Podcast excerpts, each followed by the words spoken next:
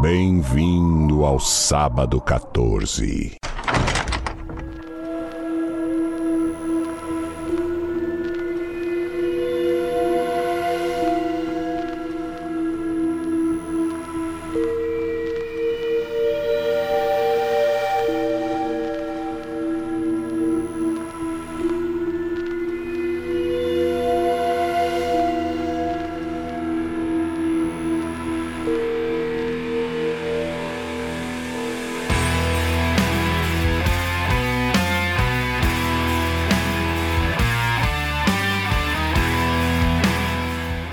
Começa agora mais um episódio do podcast Sábado 14, podcast de cinema maravilhoso, sensacional. Hoje a gente fala de filmes de terror, suspense e filmes desgraçados. Eu sou o Romulo Conze e tem aqui comigo Marcel Fitz. Bem-vindos, seus perdidos no além. E temos aqui também a assombrada Patrícia Giovanetti. Eu tô sempre assombrada, né?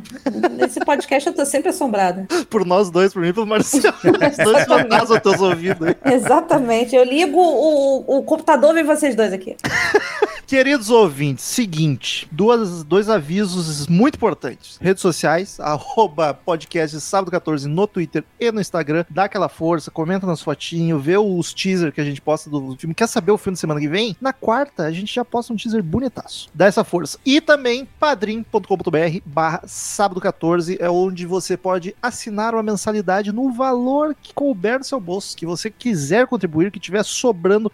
Deixa de tomar um cafezinho, uma cerveja no mês e contribui lá pra gente continuar mantendo esse podcast no ar. Tem várias recompensas bacanas. Uma das mais baratas e mais simples é um grupo no Telegram que é muito bacana. A gente fica em contato direto com os ouvintes, postando coisa, trailer, notícia. É muito bacana a interação. Então, padrim.com.br barra sábado 14. Avisando também logo de cara, comentamos de filmes com spoiler. E hoje vamos falar de mais um clássico, Poltergeist, o fenômeno. Esse subtítulo não tem no original, né? Não tem The Phenomenon. Não. Não. É coisa de brasileiro, tá bom. De 1982. Vale registrar, Romulo, nosso episódio 50. É, 50, estamos, chegamos a 50. Chegamos em 50 E- episódios. estamos pertinho de um ano de vida do sábado 14. É 53, 4. É, pela data vai dar uns 53, 54. Mas 53, 54 52 semanas já se passou um ano. 50 episódios e chegamos com um clássico aí pra Olha aí, comemorar. A gente comentou em algum episódio atrás que o 50 ia ser um episódio especial. Então, Mas não vai ser. não vai ser, mas assim, é especial. É o único episódio que a gente vai falar de Poltergeist de 82. A, a agenda de, a, a agenda de outubro tá muito corrida, gente. Estão É, lançando muita mês. coisa e a gente não queria deixar de, de comentar com vocês das coisas mais recentes também do que tá, tá Meter uma rolando. série também Mas, que exige a gente olhar exato. 9 horas de coisa. Mas Pois é.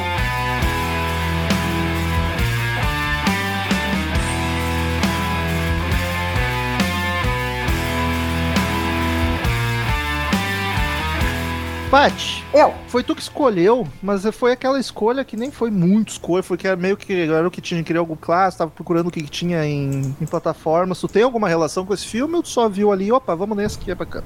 Tenho relação. É, eu vi esse filme criança. Ah, coisa boa. Eu vi. Eu tenho a memória de quando eu vi ele pela primeira vez. Eu tenho a memória dele e um outro filme que depois, em algum momento, a gente vai gravar dele. Que eu vi dois filmes de terror seguidos na casa de umas primas minhas. VHS ou TV aberta? Foi TV aberta. Ih, Maravilha, anos Silvio 80. Santos anos 80. Lá em Juiz de Fora, na casa da, da parentada lá do meu pai, que hoje eu quero que eles todos vão pra puta que pariu.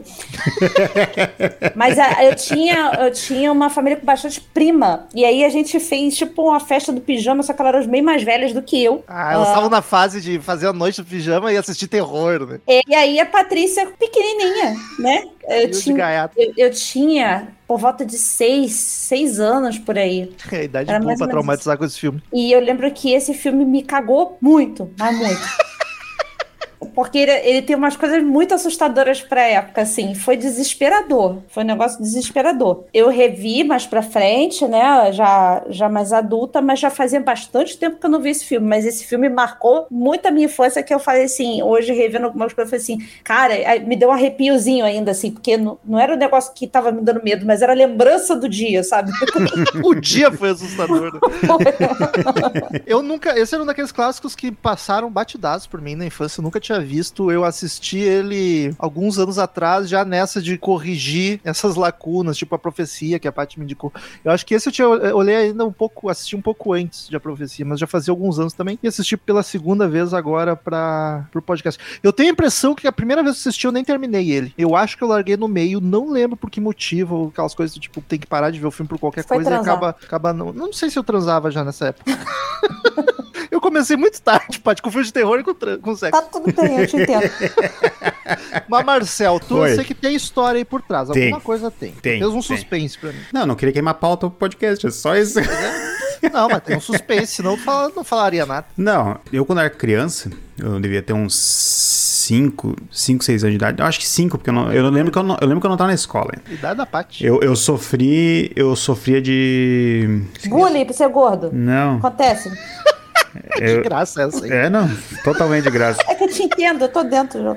Eu, eu sofria de... Putz, esqueci o nome da doença, cara. O cara não dorme? Insônia. Insônia. Eu sofri de insônia quando eu era criança. Eu pensei que havia um nome muito complexo. Não, eu me- realmente me esqueci.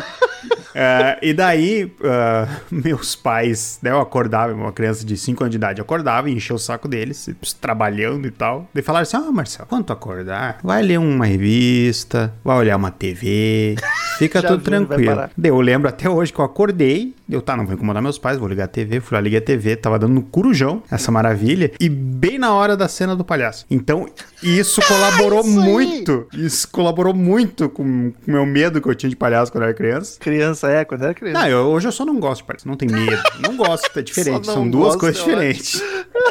Um dia eu vou tirar a prova.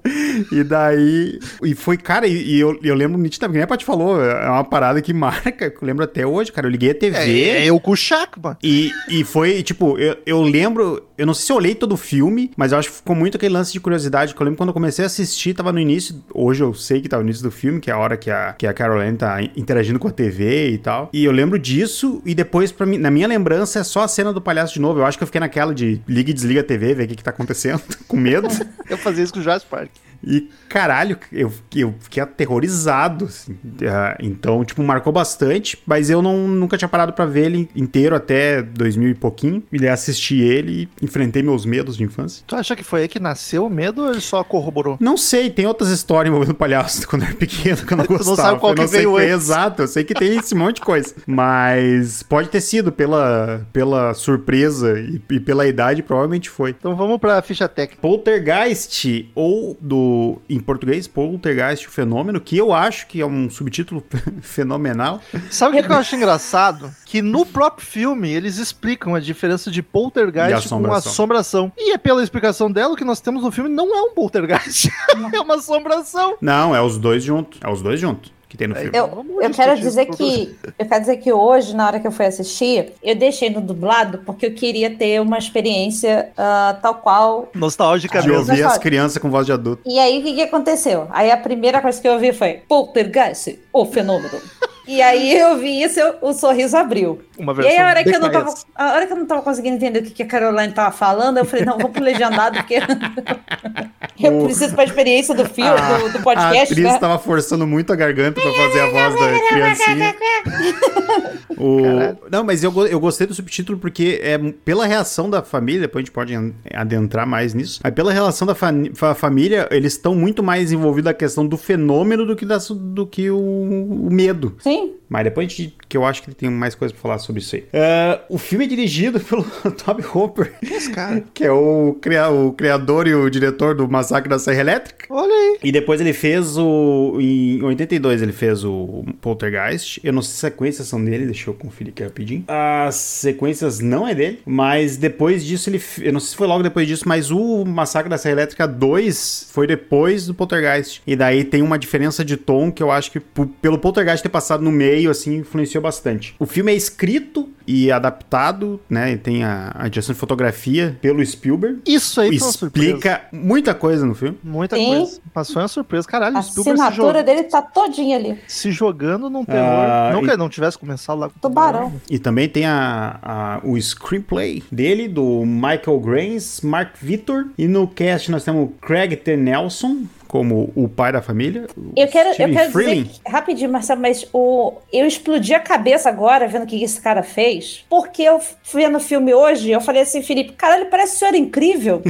Não parece? Ele é pior que parece, é a família do, do, do Senhor Incrível aí todo. Caralho. E ele fez o Senhor Ele é o Incrível. dublador do Porra! Senhor Incrível. Que coincidência. Ah, então fizeram meio, modelaram né, parecido com o rosto. A cabeça, a cara reta. Isso, o queixão.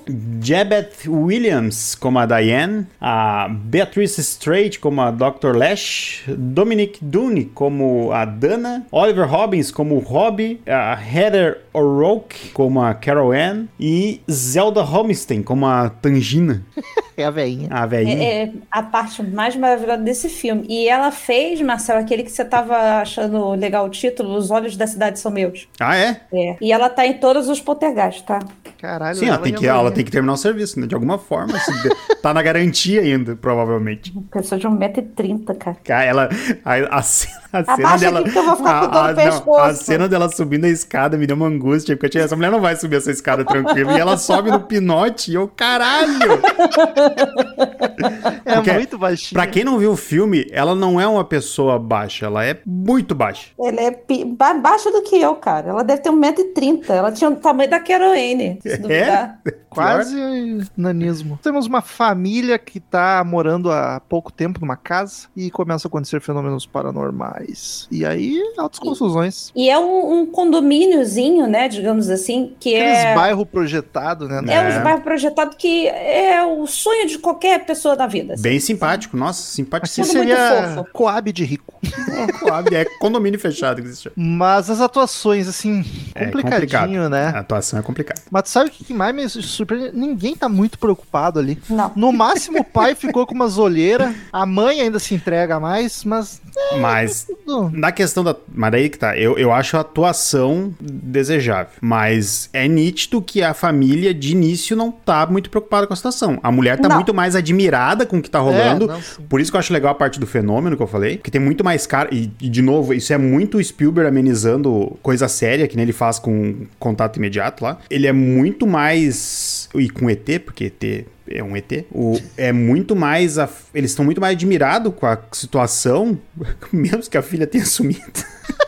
A mulher tem um brilho no olhar que é muito foda com as coisas acontecendo. E, E tu compra ficam- muito que ela tá de boa. A criança fica uns cinco dias sumida e foda A E- grande verdade desse filme que é o seguinte: esse filme ele é uma crítica às drogas, à ganância e à alienação que a TV provoca. As drogas a família usou todas. Porque, assim, aquela mulher, na hora que ela tá lá, louca na cozinha, vendo as cadeiras andar de um lado pro outro, Ela ela tá tá, felizaça. muito chapada. E ela tá alegre demais. Ela, cara, ela põe a filha dela no Uh, olha capacete. só, uh! Põe o capacete na criança e põe pra testar o a- a- fantasma. O grande problema é essa, essas pessoas fumavam maconha, por isso não fumem, isso é droga, faz mal pra saúde.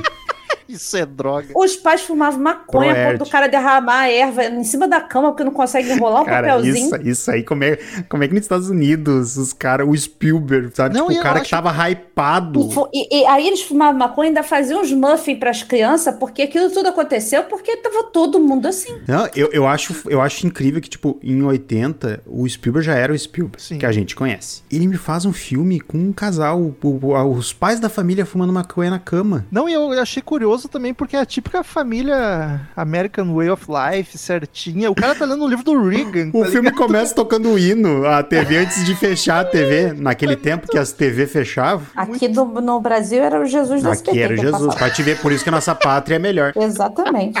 Toca o hino dos Estados Unidos, cara. E começa o filme com o hino tocando, e daí tem a família dos os mais riponga, os dois da nossa idade, mais ou menos, entre 30 e 34 anos. E os caras ripongaço, ripongaço. Cara, criando as crianças de qualquer jeito. Foda-se.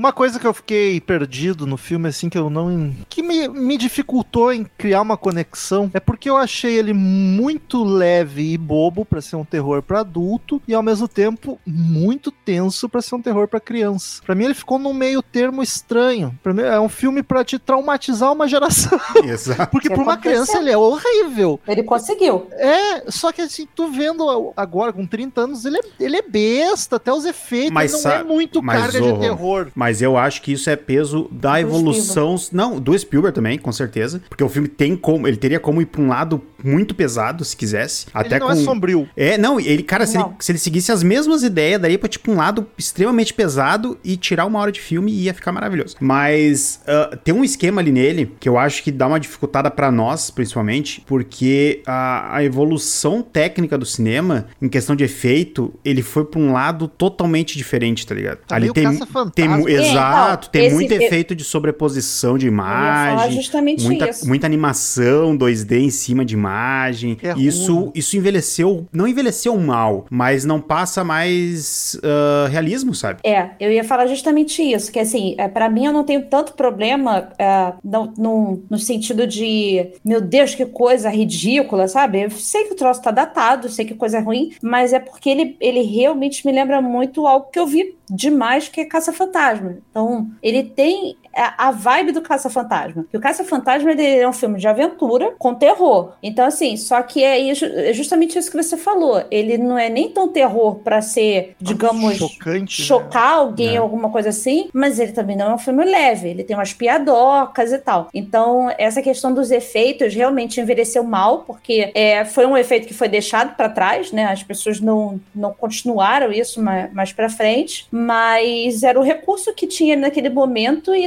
naquela época funcionou pra caralho. eu assim. acho que para os adultos da época era um bagulho pesado, sabe? Eu Acho que não. Eu, acho que- cara, é sim. que a gente tem uma visão diferente, Romo. A gente, tu, pensa só, a, a- Não, mas Marcel, nem, por, nem pelo efeito datado. Vamos supor que os efeitos tão realistas, tá? Pra época. Uhum. Eu acho que a forma que a direção Ah, não. faz, ele Nesse- não é. Ele não, nesse ele sentido, não sim. usa do terror. Não, nesse sentido sim, nesse sentido eu concordo e eu acho que isso é total mão do Spielberg. É, ele Então, faz de uma forma leve. É, É não. justamente isso, por- porque quando começa o filme e aí vem depois de um acontecimento estranho, vem aquela tomada pela cidade toda com musiquinha de aventura e não sei o que lá, tu já vê que aquilo ali é total Spielberg falando assim, eu vou dar uma amenizada aqui, passar o pano aqui para esse negócio aqui poder ser visto por mais gente, entendeu? É, e eu até acho isso um mérito, porque ele é, ele é muito um blockbusterzão. Sim. É filme cinemaço, assim, pra galera ir com pipoca. E aí eu acho que pra época ele deve ter feito aquela porta de entrada boa pro filme de terror. De gente que não é acostumada a ver filme de terror, ver isso aí achar legal e talvez começar a olhar. Porque ele não tem o peso de um filme de terror, ao mesmo tempo que ele tem imagens, criaturas, coisas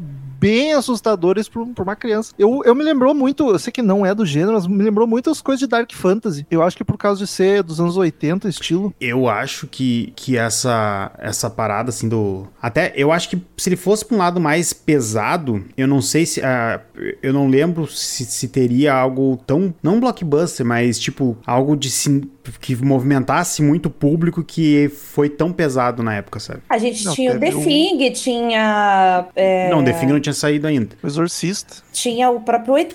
O Exorcista não é um blockbuster, Não, eu mas acho digo- que ele acabou se tornando popular justamente por ter É, exato, mas eu acho que não ia acontecer com esse filme, cara. Porque eu acho que esse filme. É, é- eu, eu tava pensando nisso olhando, sabe? Tipo, todas as, as deixas que eles têm. A gente já tinha o Sexta-feira 13. Se, não, é de 84. Não, o, O o, Ou não, primeiro é de 80. Não, não, confundi com a Hora do Pesadelo, desculpa. Não, mas aí que tá, nenhum deles é blockbuster que nem os filmes do Spielberg, sabe? Foi, Ah, sim. o Exorcista foi, mas exatamente pela questão da Foi curiosidade por que o Romulo, o Rômulo comentou. Mas eu acho que ali, se eles fossem seguir, ó, vamos fazer um filme. to- todas as deixas que o filme dá pro filme ficar mais pesado, eu acho que ele ia descambar pra uma parada muito pesado e daí ia virar muito de nicho, sabe? Eu Porque, acho, cara, tu tem uma criança que tá no entremundo do lado de um demônio que toma forma de criança, então pra criança tá show, ela só tá assustada, mas é um puta de um demônio que quer abrir um buraco entre as realidades. Cara, isso aí é dois toques pra virar uma baderna. Baderna pesada, tá ligado? A baderna vai virar bagunça. E a, e a criança, meu, a criança só falando que tá com medo e tá, e que é a mãe, tá com medo, tá assustada, isso já é terrível. Agora imagina se envolvesse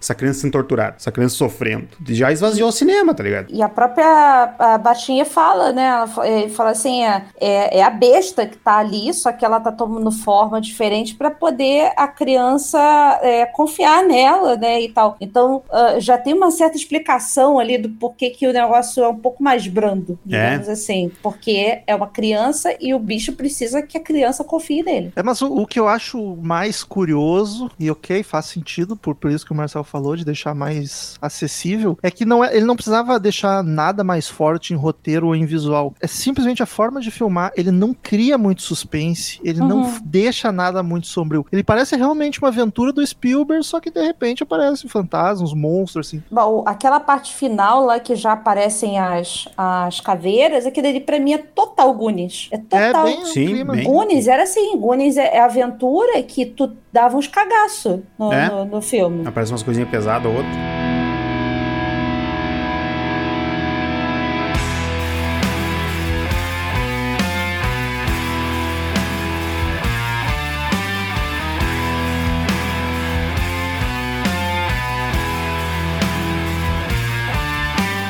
Vocês estavam falando ali da cena da, da cena da maconha. Eu achei maravilhoso não só isso, que o cara fala pra mina, eu te amo, e ela começa a rir. Eu adoro quando tu fala essas safadezas. Caralho, que safadeza, eu te amo, é safadeza. Não, O meu marido olhou assim pra mim assim, ele falou assim: o que que tá acontecendo? Ali, Como ela é conservadora. ali, eles, ali eles já estavam em outro nível. Eles estavam terminando de bolar um, o resto já tinha tudo queimado ali. Ai, meu Deus do céu, o cara, cara olha. treinando o pulo, o pulo ornamental na cama. O cara olhando assim, não vou, vou pular assim, não sei o que lá. O cara tava muito longe ali. Gente, aquela mulher, cara, é sério, ela tinha que ter tirado as guar- a guarda das crianças dela, cara. Porque, assim, ela é muito louca. Ela é muito. Não, e que viu outra coisa que me incomodou? Aquela coisa das pessoas chegarem na casa dela, meter a mão na comida dela. O filho da puta que tá construindo a piscina tá assediando a filha dela. Essa- e ela essa- ri, ela essa- acha graça. Essa guria aí de 16 anos, essa personagem foi só pra isso que existiu. Porque ela tá. O filme é só pra fazer, e eu não entendi por quê, só pra fazer piada sexual com a guria. Que daí tem essa parte do assédio, daí tem na hora que, lá que eles estão fazendo a mudança, que ah, a gente vai. vai vão passar a noite lá no. no naqueles hotel de beira de estrada, lá os motel lá, que não são motel, né? De beira de estrada lá da guria. Ah, eu lembro quando eu fui lá, daí a mãe dela dá uma olhada assim, tipo, o quê? E daí. E depois dá alguma coisa, daí a guria sai, ela volta no fim do filme, ela tá com um chupaço no pescoço. Cara, eu não reparei isso. Pô, mas você Gigante. reparou demais, hein? Eu não Sim. vi isso. Ela não tá vi. com um chupaço no pescoço. Cara, a guria só aparecia pra fazer isso no filme, tá ligado? Porque ela é totalmente indispensável pra trama do filme. Não, e eu ainda fiquei aliviado. Ainda é escroto, ainda é menor de idade. Eu fiquei aliviado quando falaram que ela tinha 16. Porque eu olhando pra aquela guriazinha, eu achei que tinha um- no máximo dos máximos 14, 15. Então, e aí a- a- a- a- os pedreiros lá sediando a filha dela, fazendo piadinha, e a mulher tá dentro de casa rindo. Ah, que 80. engraçado. E o, o filho da puta vai lá na janelinha, pega a colher da, da carne moída lá, enfia na boca, toma o café. Cara, que nervoso essa gente, cara. Eu Pegar- me senti, eu me senti meio que no filme da mãe, assim, sabe? Tô- aquela Ah, agonia, sabe? Pegar, pegar, cara, não pegar, pegar a colher da comida e provar, até pra quem é da casa é um troço que não tem cabimento. É ridículo. Você pega uma colherinha por fora, prova e bota na pia Exato, não provar. pega, cara, não faz isso, isso é antigênico até pra quem mora junto. Aí depois o outro lado da equipe vai lá, pega, abre a geladeira, vê a coxinha de frango. Ele pega um bife. O que, que ele faz? Ele frita um bife na casa da Não, pessoa. Isso, isso eu achei uma viagem que, tipo, na parte de pegar, beleza. Eles, eu creio que eles conversaram, não. A gente vai ficar acordado. Ah, vai ali, come alguma coisa, fica à vontade, né? Estão nos ajudando e tal. Mas, porra, o cara andando pé por pé pra não fazer barulho, mas vou fritar um bife aqui. Ele pegou um baita de um bife, né? Caralho, Fazendo silêncio, É. pipoca. é um lugar Caralho, silencioso velho. lá com os milho. Come um cereal, tá ligado? Eu vou fazer um bife três horas da manhã aqui. Caralho, que agonia aquilo, cara. E esse casal não era, não era preocupante só com, com as crianças, porque eu sou fã de animais. Esse Golden não vai, não vai sobreviver três anos, porque no começo do filme já dão um salgadinho pra ele comer e o waffle. Esse bicho vai ficar todo na- Mas pelo menos, Romo, eles tiveram a decência de, na hora de ir embora, botar o cachorro dentro do carro. Eles É. não foram embora e depois, Depois lembraram que tinha um do cachorro. cachorro e voltaram pra pegar o cachorro. entendeu? Aliás, curioso, filme de terror onde o cachorro sobrevive, são poucos. Não, e que é um Golden, né? É, não é um bicho. é, Mas é que é o Spielberg. Golden é Spielberg. Só, só seria mais se fosse um Beagle, tá ligado? Aqui, a outra cena que me irrita profundamente é a, a parte deles vendo o NFL lá e a briga liga do controle remoto, nada. Cara, olha. Essa parada é, Serve de novo, essa, é exato. Esse esquema aí que eu acho que é totalmente Spielberg botando a mão dele no, no roteiro. No roteiro ele botou a mão inteira, né? Ah, Mas totalmente a- ele amenizando pro filme ficar família. E- eu acho, cara, o filme tem quase duas horas de filme. Podia tirar toda essa parte que é enrolação de deixar suave, entre aspas, o filme. De sessão da tarde. É, e, cara, podia tirar tudo isso e deixar só o restante. Ia dar um filme. Ia ficar um filme mais curto, que é, é 88, cara. Um filme de duas horas em 88. 82, é um filme de duas horas em 82. Eu acho um exagero, tá ligado? Hoje em dia eu já, acho, já tô achando um exagero. Passou a fase de filme longo. Chega.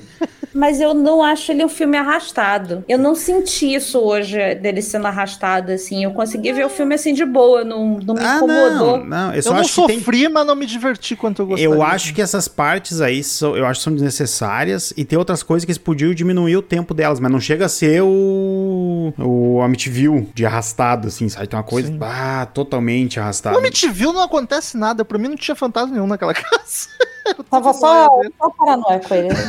Só o, o pai do Josh Brolin, né? Aquele ali não tava fumando. Não Ah, não é, viu. não é, exatamente. Não que tem as câmeras tem um pego. Aquele homem no suador. Era outra coisa, ele tava injetando, não tá nem fumando. Ele tava É. barriga, Uma curiosidade besta, logo no comecinho, quando tá. Estão velando o. passarinho. O Twinkle. Eu adoro aquilo. Ele. A mina reza igual Nothing Else Matters do Metallica. É, mas- exatamente. Mas é uma, mas é uma eu- É música resinha deles criança. lá. É, mas eu Uma, nunca tinha visto é uma lullaby. É igual o Que é tipo terrível, que, que é terrível com o Deus eu me contexto. deito, com Deus eu me levanto. É, mas na é- graça de Deus, o divino Espírito Santo. Que é uma oração terrível essa do, do É. Enter Sandman aí, porque é assustadora pra uma criança orar isso antes de dormir, tá ligado? Se eu, se eu não acor- acordar depois que eu dormir, É? por favor, que eu esteja nos seus braços, vai tomar no cu. Porra, calma aí, cara. Calma aí, cara. já, tá, já tá encomendando a alma, cara, ah, da já criança. dorme, já dorme ungida, extrema unção antes de dormir. Cri- A criança já deita de barriga pra cima e os bracinhos, os bracinhos colados Bracinho cruzado. pra facilitar. Filha, Joga no caixão. É. Fica nessa posição aqui Porra. pra ajudar a mamãe, tá? Que a mamãe Deixa eu- não vai estar legal. Deixa usar o algodãozinho Se da cabeceira. Na idade, na idade média até entendo, mas porra, século XX não dá. Gente, o que que é aquele boneco de palhaço? Essas Vai tomar no cu. uns A criança- terrorizados. A criança tinha medo. Por que, que não tira aquela bosta? Não serve pra nada o boneco do tamanho de uma criança. Eu- e, ele, virou que ele não saiu andando? e aí ele bota, bota o casaquinho, né, na cara do palhaço, e eu quero dar um depoimento aqui, que... Teu fofão. Não, é adulta já. Eu tava sem casa, né? Fudida, e eu fui morar com a minha tia. E aí, minha tia é uma pessoa que ela ama boneca. E ela tinha aquele bebezão, sabe? Que é aquela boneca careca, só que enorme, gigante. Não é aquela que só tem um chumacinho assim. É, que só tem uma chuquinha assim, mas que ela as crianças que é descobrem a- tatuagem aí, que pega o bique e desenha É, que toda o a corpo boneca. é de pano, sabe? E as pernas de tudo durinho E assim. É o bebezão assim. do Toy Story. E só as Isso. mãozinhas assim, ó, Paty.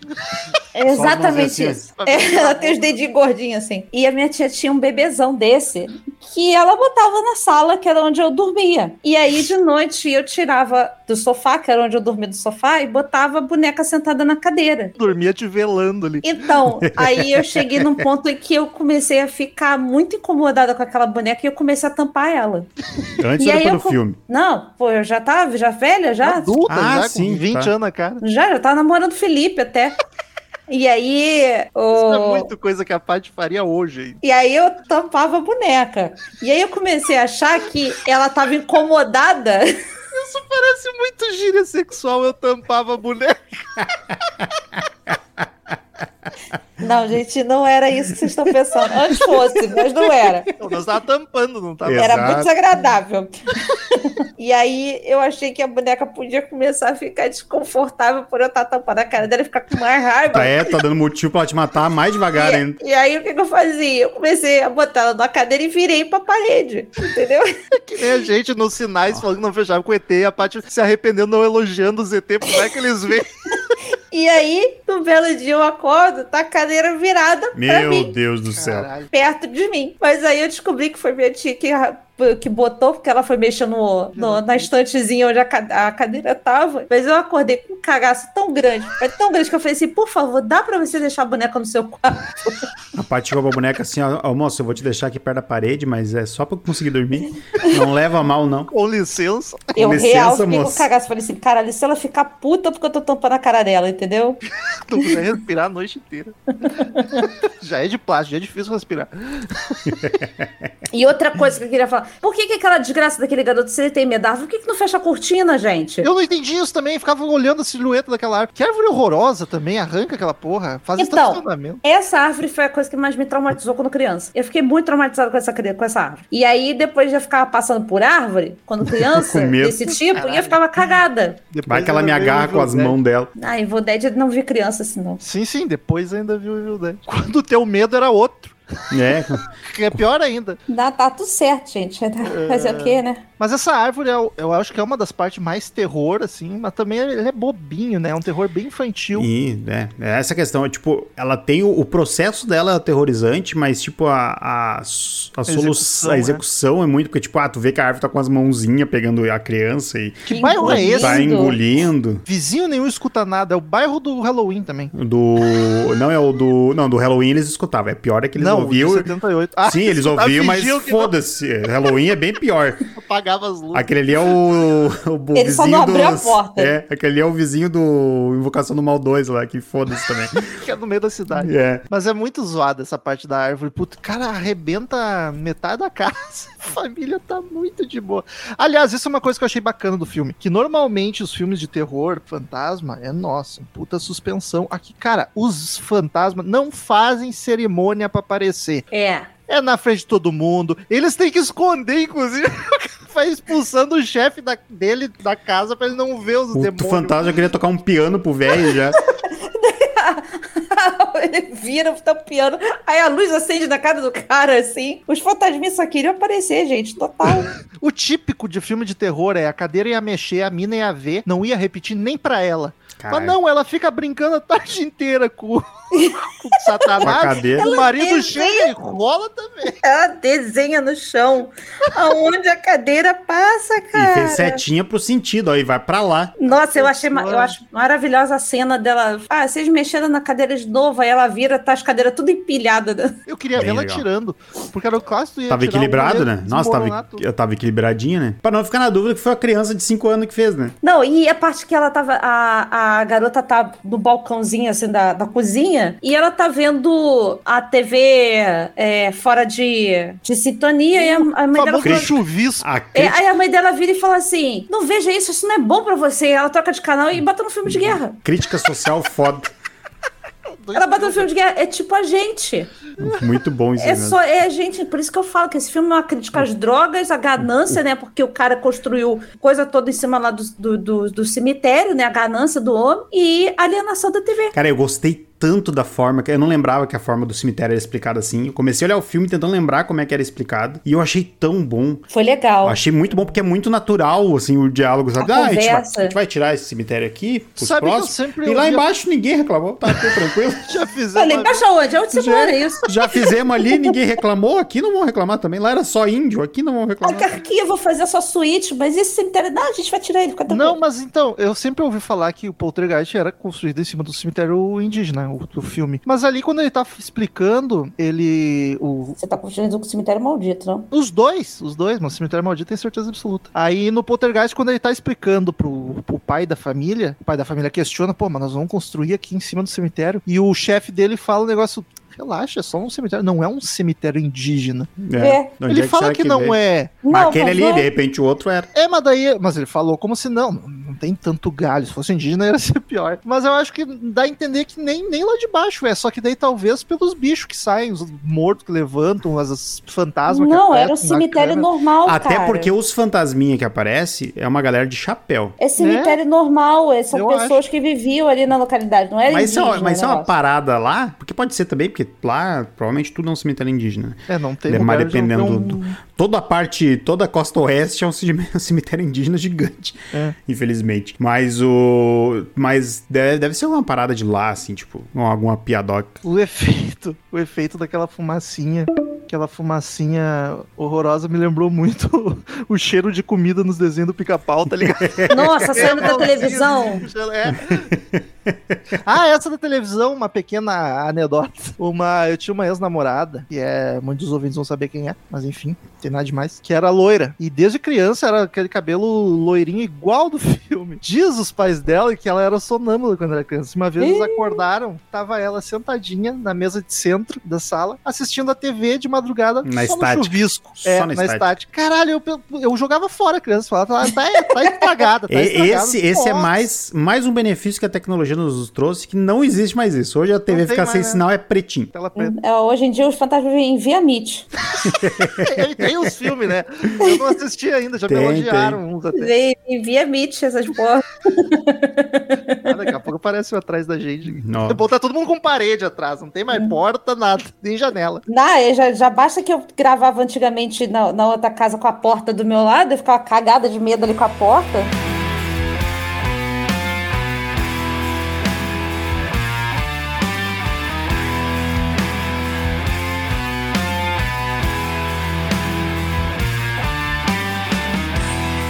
A gente pode considerar uma família desestruturada? Ah, mas totalmente, roupa. Por que, que Ah, você só porque fuma, ainda? mas que preconceito. É, eu Não, acho que é ri- isso, só por não. ser riponga não é desestruturado. Não, tá todo mundo feliz ali. Não, não é isso. Porra, o, o- a garota mais velha. eh, de- ah, ela foi dormir na casa da amiga. Tá tudo certo. Foda-se. Paty, eles metem um gurizinho de 8 anos, no máximo 8 anos, num táxi sozinho. Um eu, cachorro. pergun- eu perguntei cachorro. isso. Eu falei assim: ele entrou sozinho no táxi com o cachorro? Vai pra avó. Esse taxista tem que ser muito amigo da família, muito de confiança. Foi exatamente isso, que eu achei que a, a garota eu podia ter piscado, de repente a garota mais velha entrou junto, mas como não, assim? não, gente? ela, tava, ela tava passando a noite nas amigas. Na a noite, entre aspas, nas amigas, porque eles deixam de entender que essa guria é um fight. Eu, eu não acho que é desestruturado. Eu Ô, acho que é só Robo, uma não. família sem noção. Marcel, Eles estão felizes na ignorância deles, entendeu? Pode ser, Não eles só são sem noção. Porque, caralho, acabou de acontecer tudo, os eventos tudo. Tu resgatou a garota lá do além. E não sei saiu da lá. casa ainda. Não, aí vamos mudar, vamos. Aí o cara falou assim: não, eu preciso do emprego, que eu vou resolver as coisas lá com fulano. Beleza. Se as coisas ficarem com sono, você bota elas pra dormir. Aí a mulher falou assim: durmam, eu vou pra banheira pintar o cabelo. Pô, e ficou trigado Você com aquelas mechas brancas. você acabou de quase perder a tua família inteira e você vai pra banheira, desgraçada. Larga teus filhos no quarto, o, No o mesmo amaldiçoado. quarto. No mesmo quarto que. Ali pra mim o filme já tinha que ter terminado. Não, uma- ah, não, eu não acho, cara. Eu, eu gosto do, do arco final ali, Não, desse, sim, desse mas momento. então emendasse o arco final, Sim, não essa sim. pausa de, ah, está Sim. tudo bem, Esse novo. arco, esse não, mas eu vou dizer, ele até a evolução corre legal assim, tipo, ó, ficou bem, vamos fazer de novo. Só que eu acho que ele deveria, é que o chegar até ali é muito demorado. Toda É, aí ela pintando o Toda a cabelo. primeira, não, e, e- e mesmo antes, toda a primeira parte do filme, é- ela não é arrastada porque não te cansa, mas é totalmente desnecessária, sabe? Eu acho que o, o, o esquema com a Carol Anne podia ter começado já, tipo, em 10 minutos de filme. E- 10, 15 minutos, sabe? E aí depois vem aquela parte que eu acho muito maneira, que é a parte do palhaço, né? Que o palhaço finalmente eu não levanta da maneiro. cadeira, leva o garoto pra debaixo da cama e tá sufocando o garoto. Aí depois corta pro garoto tirando as espumas do palhaço. Putaço! Você não presta, Não, que foi lá, eu te contra odeio, ele. te ele odeio. peitou o palhaço mesmo. Eu, a- eu achei fenomenal Estribuchou. aquilo, cara. Porque vocês viram que o palhaço tá com a cara de malvado ali? Tá. Esse gurizinho é o pior ator, tadinho, mas é Coitado, criança, é pior. passa. Não, a- Ele é a- docinho, é. A, Carol, a Carol Anne é, é doído. Ah, que guriazinho. Mas ele é muito bebê, cara. Ela é fofinha. Não, mas Ele pega, que criança linda, pega- gente. Meu Deus do céu. pega a pequena Miss Sunshine. Desde pequena já, Sim, já ô, cagava Marcel, é exceção tu achar as crianças prodígios. Marcel, Marcel, Oi, 1980, Marcel. Ó, compara eu nascendo em 84 e minha sobrinha que nasceu agora em 2011. Ela atua Nasce Olha a bem? diferença. Nasce Ah. com tablet na mão. Tu atua mal e ela atua bem? Ela nasce já vendo Alpatino atuar. Olha a diferença, gente. Já tem todas essas gerações de, de encarnação, de Fala reencarnação pra ver a melhor do atuação. que eu. Não tem nem podcast, mas fala melhor do que eu. Outra coisa que Hum. corrobora com tudo que a, gente, que a gente já falou. A trilha sonora é muito de aventura. Muito. É mais um fator que não dá o clima de terror É. pra aquele lance. Eu me incomodou um pouquinho essa trilha. Eu gostei. a- ela não é ruim, mas é que pro, pro filme, assim, pra mim não combinou. Ficou É que- muito sessão da tarde mesmo. Mas é, eu, eu já tinha visto antes de gravar, né? Uns anos atrás. Já quase, quase 20 anos atrás. E, então eu já sabia que ele tinha esse ar, sabe? Então, tipo, pra mim fez parte. Não gostei também, acho. É que, mas é que daí todo esse tom aventura do filme eu não eu tiraria, sabe? Mas eu acho que ele não seria tão impactante se não tivesse isso. Nem tem mais, esse, tem mais esse detalhe também. E o- uma outra cena que eu acho maravilhosa também é a hora que eles já estão lá, que a, a Pastinha já chegou, né? Que e medo aí, da senhorinha. Puta. é, é- ela é a parte mais. Eu falei pra vocês que a coisa que mais dá medo no filme é a velha. Chega do nada, né? Achei meio jogado assim. Do nada trouxeram a velha aqui que vai resolver tudo. Ela é a curandeira do troço todo. Ela é a, a Warrior lá. Curandeira do bairro. Como é que é a, a Lorraine? Eles fazem lá o esquema da corda, né? Aí ela fala assim: Eu vou buscar ela. Muito e a mãe da isso. garota fala assim: Não, ela não vai vir com você. Mas você nunca fez isso. Aí a mãe fala: Mas você também não fez. Ela, então tá, vai você. Achei Isso muito eu bom. achei isso. bizarro, porque o filme inteiro ele tem duas cenas cômicas, que é essa, tipo, tu não vai tu, não, eu também não, tá bom, então vai tu mesmo. E no final, o cara tirando a TV do, do quarto do hotel. É as únicas duas cenas cômicas, assim, no filme. Eu achei Mas eu adoro essa cena da, eu adoro essa cena da televisão, Ah, dele botando pra fora. A da TV eu não gostei tanto, mas essa da velha eu achei muito boa. Eu não lembrava disso. Não cara. são engraçadas, funcionam, mas eu acho tão perdido no meio do filme, assim, dois pontinhos, É duas bom, piadinhas. Mas é, o time dela é muito bom, que a velha realmente para e pensa assim, né? É, não, Mas tá certo, é, pode ir, pode ir, pode ir, tá certo É, mesmo. Pode Tá ir. certo. Mas eu acho que é, é, talvez essa, essas coisas perdidas cômicas tenham relação, sabe, com, com essa coisa que vocês acabaram de falar, que você perguntou sobre a família desestruturada e eu falei que não, e vocês só falaram, ah, isso são só nonsense. E é isso, é o tom da família deles, então, que é assim, de fazer piada no meio do- do- dos troços, sabe? É, da- dos acontecimentos. É, e até, até essa questão eu acho que, que nem eu comentei antes, eu, eu realmente, a, a mãe passa a sensação de estar muito admirada com o que tá acontecendo antes de acontecer as desgraças e tal. Ela traiu essa merda. Tô Ah. culpando a vítima mesmo. Ficou brincando, que nem pô do exorcista. Não, né? Ficou mas daí, com o Ouija. mas daí a questão... Cinco, não sei o que lá. Caralho, Porra, se nossa. minha filha começa a conversar com a televisão, eu chuto ela, Eu já, cara. não, eu já tinha saído de casa, não tem, não tem conversa. Vai ficar Ah, com vão, seu pai. vão pra onde? Eu já conhecia aquele quarto de motel lá, vão lá. não- Metade do filme de terror começa por gente entrando onde não devia entrar ou mexendo com, a- com coisa sobrenatural. Então tem mais que se fuder mesmo. Exatamente. É, o, o, o, o terror, ele, ele sobrevive de pessoas idiotas. Terror é evitável, Paty. É só tu não fazer cagada. Exatamente. Estamos culpando as vítimas mesmo. Estamos fechando com as assombrações. A gente gosta de fantasma e demônio, a gente não gosta de ET. É, o único que não, não dá pra Eu não gosto de é né? demônio, não, tá? É. Queria gosto só dizer isso. Eu não a cenobita. Eu... Eu não gosto de. Outra coisa que, assim, ó, de graça no filme, mas ok, anos 80. E eu só fico chocado por ser Spielberg, que nem o Marcelo tá falando, daqueles pedreiros dando em cima da criança. Tem um take ginecológico da mulher, que ok, ela tá de calcinha. Ah, na mas, cama? gente, é, na cama, logo que começa a dar merda de novo. Aliás, muito boa aquele efeito dela subindo a parede. Eu Muito achei maneiro. Muito bom. Eu também. É, mas pra que aquele botaram uma câmera e um take no meio das pernas dela? E assim, ó, pô, eu, caralho, pra que isso, gente? Mas é a mesma coisa que acontece lá no Alien. Bom, lembra? eu sei pra quê, né? Eu, na verdade, eu sei pra quê. É? A gente sabe. Porque o filme de terror é, é- é aquilo que a gente fala às vezes. A, Tá problematizando agora 50 anos depois. a gente. Não, a questão não é essa. A questão é que a gente já conversou sobre isso, mas o cinema é, de terror, ele meio que anda lado a lado com o cinema pornográfico, cara. As pessoas têm o mesmo impacto pra puxar. a- Eles usam do mesmo artifício pra poder puxar as pessoas pra. Será que não é o fato, coisas. o fato de poder? Porque a censura tem pras duas coisas, pra putaria e pra violência. E aí o cara já tá fazendo um filme que vai a censura vai lá pra cima, então vamos Ah, sim. Mas é que, é que aquele ali, aquele ali, tu não tem, não teve censura lá em cima, né? Mas a Não, questão, a questão de, acho que nem, nem isso. É, mas Romulo. daí Eu também acho não que tem putaria, teve um close da calcinha É, dela. mas não, mas, é, mas pode ser É. isso, Paty, porque assim, ó. A gente está só aumentando também. É. A, a, a- a gente está elevando. A cena nem é tanta coisa, mas Só um ângulo horroroso. É, nos, né? o- nos outros, em outros filmes de terror, com certeza é pra pegar público jovem, Exato, é até isso esse tipo de atenção. levar. Mas aquele ali, é, é- nessa, de todos os meus questionamentos, esse aí é o que eu menos levanto. O pior, o que eu acho pior, botando a questão do Spielberg na parada, é a questão da guria. Ah, com certeza. Eu acho que lá é extremamente pior e, tipo, porque ele não tem. Eu não lembro de outro filme dele que tem um negócio desse, e ainda mais, um, claro, anos 80. Nem o Tubarão tem, Anos o Tubarão 80, tem era tudo peitinho, errado, mas. Mas peitinho com contexto, tá ligado? eu também eu, eu, eu fiquei muito em choque com aquela, mais com a questão da garota sendo assediada pelos pedreiros, pelo índio do predador, Marcelo. Ó. Aquele cara lá É? é o índio do predador. Caralho, Caramba. o melhor personagem predador. Melhor morte também.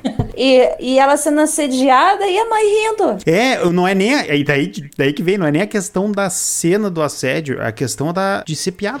Da norma, normalização. Não, é, é, vão fazer como, com um teor cômico a guria sendo assediada. Olha lá, e ela mandando ele se fuder, ele dando bananinha pra eles e não sei o que ela tá, mas putz, caralho. E de novo, e não é nem essa cena. A guria passa a ideia da guria sexualizada ser sexualizada o filme todo. Né? Ah, tinha- sim. É, é, mas eu- mas, mas isso meio que me tempo inteiro. Desapercebido. Por incrível que pareça, cara. Sério? Da criança? Da garota ser. Do Marcel tá falando que ela foi sexualizada o filme inteiro? Ah, sim, é. Eu só notei no começo também dos Né, mas eu não- no, na, peguei, não. cara, na piadoca do, do motel lá, eu, eu, eu fiquei assim, caralho. Tipo, Eu não peguei Porque tem uma eu- Também não. Tem uma pausinha e depois a do chupão, porque a guria chega. Essa cena é, é fenomenal, de tão ruim que é. Que a guria chega do nada, na hora da desgraça, e fica parada. E entra no carro, ela fica. "Ah, eu tô com a casa, o que tá acontecendo com a casa? Foda-se a casa, irmão. Entra e foge. Foda-se a casa, irmão. Eu queria o Marcel roteirizando os diálogos. Foda-se a casa, irmão. Eu vou fazer a minha versão de dublagem. Isso aí também eu achei. É um, é um roteiro simplão, porque, tipo, tá, os corpos saíram do chão, abriu um buraco pro inferno, que engoliu a casa, e era isso. Ah, mas eu. Não, mas daí. Se resolveu assim. Mas- Era só deixar acontecer. Eu gostei que foi a vila toda pro caralho. Era fogo saindo do chão Foi, no final. explodiu tudo. Os fantasmas se revoltaram. Foda-se, agora eu tinha quero o condomínio inteiro. Eu não quero só uma casa. Tem uma labareda saindo nu- numa outra esquina que tá saindo do chão. Uma labareda saindo do chão. Foda-se. Eu Mas gosto. achei louco isso, que engoliu a casa, fechou o buraco pro inferno e acabou. Era isso. A gente não sabe, né? Ah, Tem mais, né? Mas tem mais filme. É, exato. Mas nesse foi se resolve aí. Não, o, o o filme acaba, a gente acompanha a família, a gente não sabe o que aconteceu na vila depois, se não puxou o resto. Mas eu vou te falar que, assim, apesar de, de- das coisas serem datadas e tal, tem umas partes do filme que eu gosto muito. Eu gosto muito da cena da escada do fantasma, a- da, da, da entidade lá aparecendo, caça-fantasma, lá, aquilo ali eu gosto bastante, Um porque... monstrinho bem caça-fantasma, né? Um eu- esqueletinho bizonho. É, não, não me incomoda justamente por causa dessa minha bagagem, sabe? De ainda amar caça-fantasmas Não, a, a hoje. da escada é aquela galera que tá descendo, né? Isso, que aí Ah. primeiro vem uma. Primeiro vem Ah, uma um esqueletão, um esqueletão esquisito. De- Primeiro vem o bichão. E aí depois coisa. E aí depois vem aquele outro também da porta, que, a mãe tá da tentando. porta é muito Puta foda, eu cara gosto. gigante, né? Não, não a cara gigante, aquele Não, que não, é o bicho o Cloverfield, que, que é uns O bicho bração branco, na compridos. segunda vez que os eventos voltam, que a Cara, mãe que eu volta pra casa. Esse bicho branco era um esqueleto. Não, eu, o primeiro que eu falei foi da entidade zona na escada que eles filmam e depois Que veem é, que é a galera do bem, né? Que é, É só que é o poltergeist, né? Que é, na Isso, realidade, que são ali poltergeist. são poltergeist, que é a galera Que aí que a tá mulher transitando. explica, que exato, que as mulher, a mulher explica, né, que eles morreram e eles não sabem que eles morreram, É. não tem noção. Pra eles é como se eles estivessem num eterno sono. Daí já Então, o, o bichão, esse que o homem falou que é a caveira, já é a besta. Daí já é Sim, a... mas então, ali aquele. A gente começou o podcast com isso e deixamos a discussão pra lá. De ser poltergeist ou assombração, é que a- ela explica que poltergeist normalmente tá ligado a uma pessoa. E não tem nenhum ali ligado a nenhuma pessoa. Então, o que uma tem é galera- o diabo que tá na guriazinha. Não, Rômulo, tem aquela galera, a, aquele, a aparição que desce a escada, desce uma e depois desce umas quatro, cinco, é aquela galera que tá enterrada. tá enterrada. Sim, mas ela fala que assombração é quando é um lugar, uma casa. E é, essa galera é porque estão ali no cemitério. Não, ela fala de a uma maldição. pessoa. Não. maldição. É. O poltergeist é o, é o fantasma que tá perdido no, no além. Isso. Que é aquela a galera maldi- ali. E daí, a, que pelo que eu entendi, daí isso eu não vi no filme, mas pelo que eu entendi que ela falou, essa galera vai usar a Carol Anne pra chegar na luz, que é pra finalizar a parada. Ah, só, que da- que o- só que daí tem a besta. Não, e daí tem a besta, que a Que quer besta. Deixar a galera chegar lá, Exato. porque ela se alimenta desses, Tá desses já. Exato, Tá no que, da- que daí ela, a, a baixinha ela fala, né? Que daí a, tá segurando a Carol Anne pra não ir pra luz, pra galera ficar transitando ali. Porque a é um, Caroline- Vai pra luz, não vai pra luz, volta Pô, não, e a Eu, vou- doutora. eu, vai, eu vou, não vou, A mãe. Eu vou, não vou. A doutora, aquela ali era estagiária, que na primeira vez fala pra não ir pra luz. Fala Mas pra ela tava fugir da certa, luz. porque se a Caroline fosse pra luz, ela ia fazer uma- a passagem. Tá, mas ia ajudar a galera. Tá, mas e- ela tinha. meu irmão, os mas- fantasmas. Mas o Marcel tinha o tempo certo, não era só passar pela luz. Não, mas ela, ela tanto ia que ela junto. Fala, tanto que ela fala, "Es- chega até, chega até a luz, mas não entra. Entendeu? Chega na portinha. E eu achei só faz sinal pra maravilhoso. galera, é aqui, é aqui. Cheira, mas não come. Olha que parte maravilhosa, educativa, 1982, que era muito aquilo ali mesmo. Aí fala assim: quem de vocês ela tem mais medo? Ah, o pai dela que bota os castigos, então isso aqui. Então fala com ela. Ó, Caroline, sai sai daí. Aí, fala pra ela. Aí a velha vira pra ele e fala assim: fala pra ela que se ela não sair de lá, ela vai apanhar. Mas eu nunca bati nos meus filhos? Fala pra ela. Se você não sair daí, vai apanhar. Sabe por que, que nunca Os- bateu? os Porque riponga- usava maconha. Os Se fosse alcoólatra, ripongas são todo conscientes desde os anos 80, olha aí, ó. Se é família tradicional americana, a- já ia a- apontar arma pra essas crianças. Mas Ia dar uma a- arma pra ela se defender dos fantasmas. a terapia ali, gente, a psicologia usada de, de medo em cima da criança, tá vendo? Não ameace os filhos de vocês. A garota podia ter saído correndo pra luz no- com medo do pai. Ia ficar sem. Sem pai e sem criança. Sem pai e sem criança. E sem Mas eu tava, eu tava falando, se, é, eu tava falando justamente de, de coisas que eu gosto. Eu gosto daquela cena da escada dos fantasmas. Eu adoro a cena da piscina dela, dela não conseguindo subir porque tá tudo enlamaçado e as caveiras surgindo. Aquilo ali me dá um arrepio até hoje, me dá um cagaço. Ou uns efeitos práticos bom também. Aquele, nessas caveiras são bem massa. Sim. E aquele cara O arrancando caixão. a cara. Um maluco Ah. arrancando a cara no espelho. É, a única coisa que me incomoda nessa cena. É um bonecaço esquisito. Não, não é nem o boneco, mas é a posição da mão do cara. Que eles, eu, não, eu não vi quem é que fez, qual foi a empresa que fez, mas quando é o boneco, dá pra ver que a mão não tá, na- não tá no espaço que estaria o corpo normal, tá ligado? Tá mais A pra parte frente, do sim. bife é muito foda. O Sim, bife explodindo nojentaço, de dentro pra, pra, nojentaço. pra fora, assim, os bichos na coisa. Então tiveram umas coisas que eu achei muito foda no filme que é, é, talvez ativem muito um campo esquecido aqui dentro da minha cabeça, mas. Às vezes é bom deixar isso. É, É. o campo do trauma. Mas o- a, a bestona saindo de dentro do armário Foda. me deu um foda. cagaço A- foda. o final, o armário no final, que é só aquele garganta de demônio lá, muito Ele triste tem uns também. jumpscare também, né? Tem uns dois, três jumpscare. Aquele que ela vai abrir a porta, que dá um grito. Eu pulei com o palhaço. Achei muito bom. Não, é a, é a,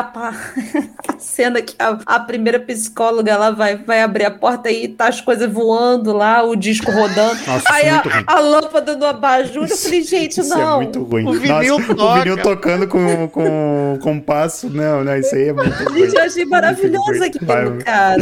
É, Eu só a- gostei do fato que, tipo, não, não vai. Ninguém vai desacreditar deles. Vai mostrar pra todo mundo mesmo os fantasmas. Mas é isso que tu tá falando, os fantasmas queriam. Foda-se, é aqui. se raro, eu. Não lembro de outro filme que é assim. assim. Não duvidem de mim, tô aqui. Vou mostrar pra vocês agora. Ah, o- Vai chegar o- gente? O próprio, o próprio Invocação do Mal 2, a gente comentou isso. Que rola com os policiais vendo a cadeira. É verdade. Mas pode ser daí também, pode ser inspiração. Mas é, ele é uma outra vertente de demônio diferente do, do Exorcista, que acha a vulgar display of power. Que o padre fala, então abre essa gaveta aqui. Eu não. Tá, tá certo? Pra eu não ter que provar aqui, nada. esses aqui eu tenho aberto tudo as gavetas. Se tu és filho do diabo, quebre meu É. dedo. Quebra o Esse aqui, dedo. pra... Filho da puta! Tem a, a, a nossa querida baixinha, né? No final, que ela resolve mandar a mãe e a filha pra luz. Não, deixa elas lá. Não, mas você falou que ia tirar elas. Não, deixa ela, que ela vai salvar todo mundo.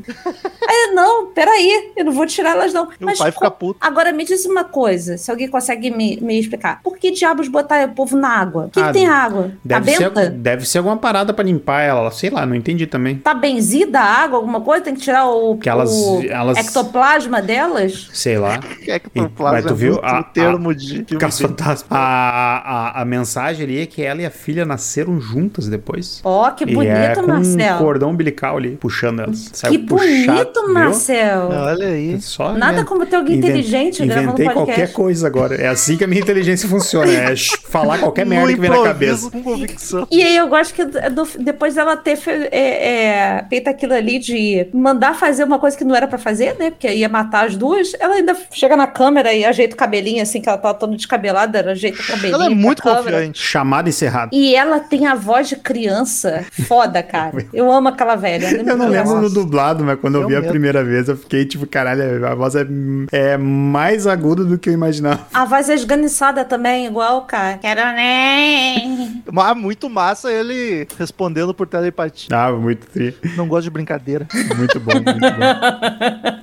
E tá outra, outra coisinha de piada também dele, que ele fica lá, aqui, parado. Mas aí que tá, daí vem outra parada, tipo. O cara desacreditando foda, caralho. casa- Exato, era, árvore. era exatamente isso que eu ia falar. Tipo, tá Ajudando tudo a indo filha a pro contar, caralho. o- contar Tá- os trovão. Não, tá tudo indo pro caralho e eu vou, ah, eu vou duvidar que tem uma paranormal aqui que os caras me indicaram. Te agarra em qualquer Já Caralho. tinha a psicóloga ali gravando tudo e não sei o que lá. Não, e foi a mulher que trouxe, cara, eu vou duvidar agora. Nesse momento eu vou duvidar. Tá, tá- tem um teletransporte na minha sala, minha filha tá na TV e eu vou duvidar agora da parada.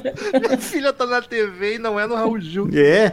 E não é cantando, falando Voice. Goiangaba. Perguntando se queria 500 reais uma fotografia do Raça Eu Negra. não, eu não gosto desse vídeo. Ô, pronta, você gosta de raça negra? É um Eu não, viu, eu não gosto desse vídeo, eu me sinto muito mal vendo esse vídeo. Se tu, se tu nos escuta, eu sinta-se abraçado que eu sou contra esse vídeo. É um sadismo do Bah, é um, é um troço nojento. Sim, mas é, realmente a criança tava num outro estado.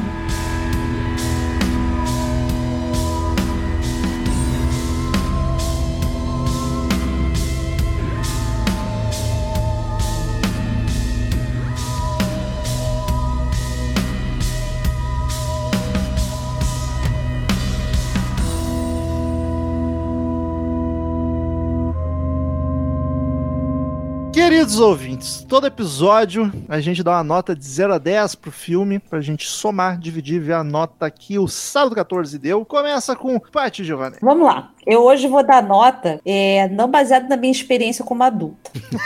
Vai ser a Paty de 6 anos. Vai ser a parte de seis anos vendo essa merda. Caraca. E porque assim, cara, por incrível que pareça, eu já tinha visto esse filme adulta, mas ele realmente, como a gente tava conversando no Queimar Pauta, que não é pra queimar pauta, mas com o Marcel, que a gente acabou esquecendo algumas coisas, né? Eu realmente fiquei assim, ué, não tinha tal coisa? Ué, esse palhaço não fazia alguma coisa, sabe? Não vai mexer em nenhum momento, é Te só mexe, isso? olha. É, vai ficar só filmando ele. Aí eu falei assim: não tem um negócio da casa pegar fogo? Ué, mas a família tá de bem? Acabou. acabou. E aí foi uma grata surpresa aquele arco final do filme. Apesar de já conhecer o filme, mas de relembrar, porque eu, ti- eu lembrava das coisas que aconteceu, mas eu não sabia que tinha ainda um final final. Então, me surpreendeu. Eu gosto de bastante coisa desse filme. E ele é dos filmes que mais me aterrorizou quando criança. Então, eu vou dar um 7 pra ele, que acho que tá, tá legal, porque eu acho, inclusive, se você nunca viu o Poltergeist, eu acho que ele é o da, é, das categorias base do- dos filmes de terror posteriores que vieram aí, que mexe com fantasma. Muita coisa também foi baseada no, no que foi feito aí, em Caça-Fantasma também. Mas eu acho ele obrigatório para quem gosta de filmes de terror, apesar de ele ter envelhecido um pouquinho mal, mas ele ainda é um filme divertido de se ver. Você consegue se divertir com ele. Sabe que eu acho que no meu caso a expectativa contou muito, porque quando era criança eu ouvia falar de dois filmes. Um amigo de infância meu me falava, que ele era mais velho, ele tinha assistido e eu não, então só ficava imaginando os absurdos que ele contava do filme, Uhum. que era o Exorcista e o Poltergeist. E tipo, puta, é um universo de terror separando nos dois. Mas como ele me contava falando os dois, eu esperava o mesmo nível de, de assustador no Poltergeist, coisa que ele não, não entrega nesse sentido. Eu acho um filme, assim, assistindo, eu acho ele meio bobinho, meio, ah, ok, chatinho até em alguns momentos, mas eu acho que ele vale muito a pena justamente por esse sentido dele ser um puta blockbuster, por ele ter deixado o terror mais palpável, e ele podia até ser mais comercial ainda, deixando um Uhum. terror mais infantil, deixando quase, sei lá, um Goosebumps da vida, com o próprio Caso Fantasmas, que apesar de ter terror, é, é bem mais leve. Mas não, ele chutou o balde numas horas e, tipo, vai botar a criança pra ver? Então tá. Ela vai daqui 30 anos, ela vai estar gravando um podcast traumatizada.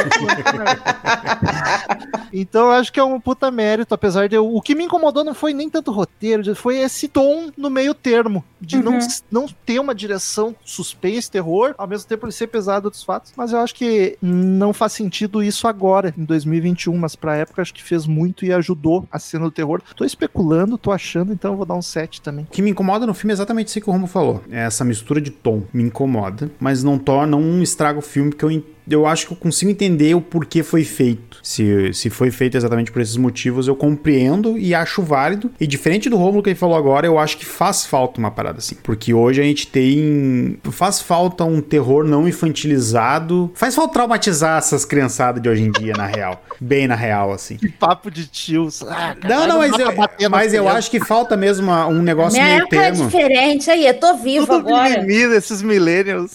Mas eu, eu realmente acho que falta, que nem a gente comentou do, quando a gente gravou da Rua do Terror lá. Pô do medo. Rua do Medo, quando a gente gravou do Rua do Medo, que é a parada de apresentar o terror pra gente nova, mas ali é pra apresentar o terror terror, sabe? Eu acho que falta um esquema pra, tipo, dever com a família toda, que tem... E os pais têm que botar a criança pra dormir que tá chorando. É, tem, não, sozinha. tu tem um impacto diferente, sabe? Eu, eu acho que, de repente, falta um cara com um tom mais aventureiro, assim, que é o que o Spielberg tinha pra todo o filme que ele fazia, sabe? Que é de deixar o negócio mais palpável, assim. Mas é um filme que me traumatizou quando era todos os cheques do filme eu tenho. Me traumatizou quando eu era pequeno, uh, fui ver depois de grande, e daí já estranhei o tom, etc. Mas ele é importante, que ele é um clássico, mas eu vou dar 7 também. Acho que merece um 7. Não usa mais calculadora nesse podcast. A gente já jogou ela fora.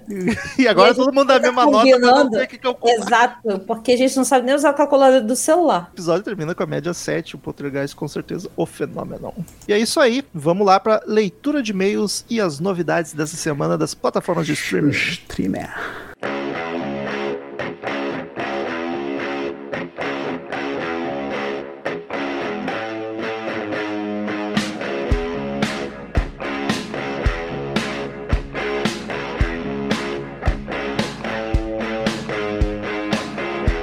Vamos para mais uma semana de leitura de cartinhas aqui no podcast Sábado 14, novidade dos streamers. Queridos ouvintes, sigam nas redes sociais, arroba podcast Sábado 14, no Twitter, no Instagram, no Facebook, no LinkedIn ainda não. E quem quiser mandar e-mail para participar da leitura da semana que vem, é só mandar para contato arroba sábado14.com.br. Marcelzinho, quem quiser Olá. assistir Poltergeist de 82, onde encontra? Poltergeist, o Phenomenon, está disponível na HBO Max, na Oi, no serviço de streaming da Oi, da Oi Play, e no serviço de aluguel da Microsoft, da Apple TV, do Loki e da Google Play. E o que, que entrou de novidade nos streaming?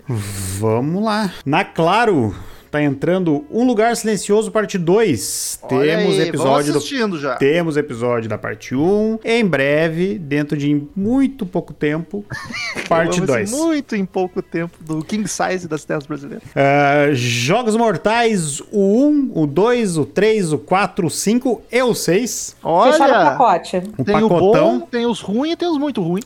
tem o bom e os outros.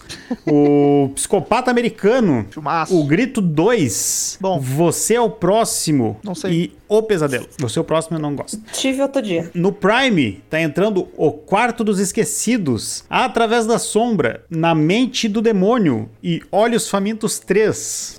Se na mente do demônio, eu imaginei a sketch do Porto Sul, tipo mente do Porchat, mente do, do, do, do Vier, só que na mente do demônio. Na- Esquece o Alifamento 3. Você já viu, Paty? Não, ela esqueceu. Na Google Play tá entrando Um Lugar Silencioso, parte 2. Maligno, Rogai por Nós, O Exorcismo de Carmen Farias. Eles pegaram todo mundo que foi exorcizar e fizeram o filme, né? Foi E aí virou, virou o mesmo título. Emily Rose, da Maria Joana. Todo mundo. Ah, no Now, tá entrando Return of the Evil Dead, que não tem nada a ver com Evil Dead. Sério? É, pelo que eu vi é... Polystation? O nome, É. é, o nome original é Os Mortos Sem Olhos, umas paradas assim. Ah, Strange Blood, Maligno e O Grito, ó, americano. No Loki tá entrando Maligno e Os Caças Fantasmas de 1948, 1984. Maravilhoso. Na HBO Max entrou Maligno. No Telecine, Mimic, Não Confie nas Vozes. Oi. O Maligno é esse novo, né? É. Isso, do James James Do James Wan. Wan. Ouvintes, mandem e-mail se vocês querem. Ninguém manda mesmo. é a gente que decide. Ah, e Contos Macabros 3. Na Apple TV tá entrando Maligno, Hellraiser, Caçador do Inferno e Pânico. E na Dark... Um? Um. Oh, E na Darkflix tá entrando Reanimator, A Hora dos Mortos. Bom. As Diabólicas, Luxúria de Vampiros, Entrada para o Inferno, Baskin e Deathstalker, O Guerreiro Invencível. Reanimator é um que eu quero trazer um dia aqui pro, pro sábado 14. Temos, Só, temos. só deixar o, basquete que que trazer. uma esfriada.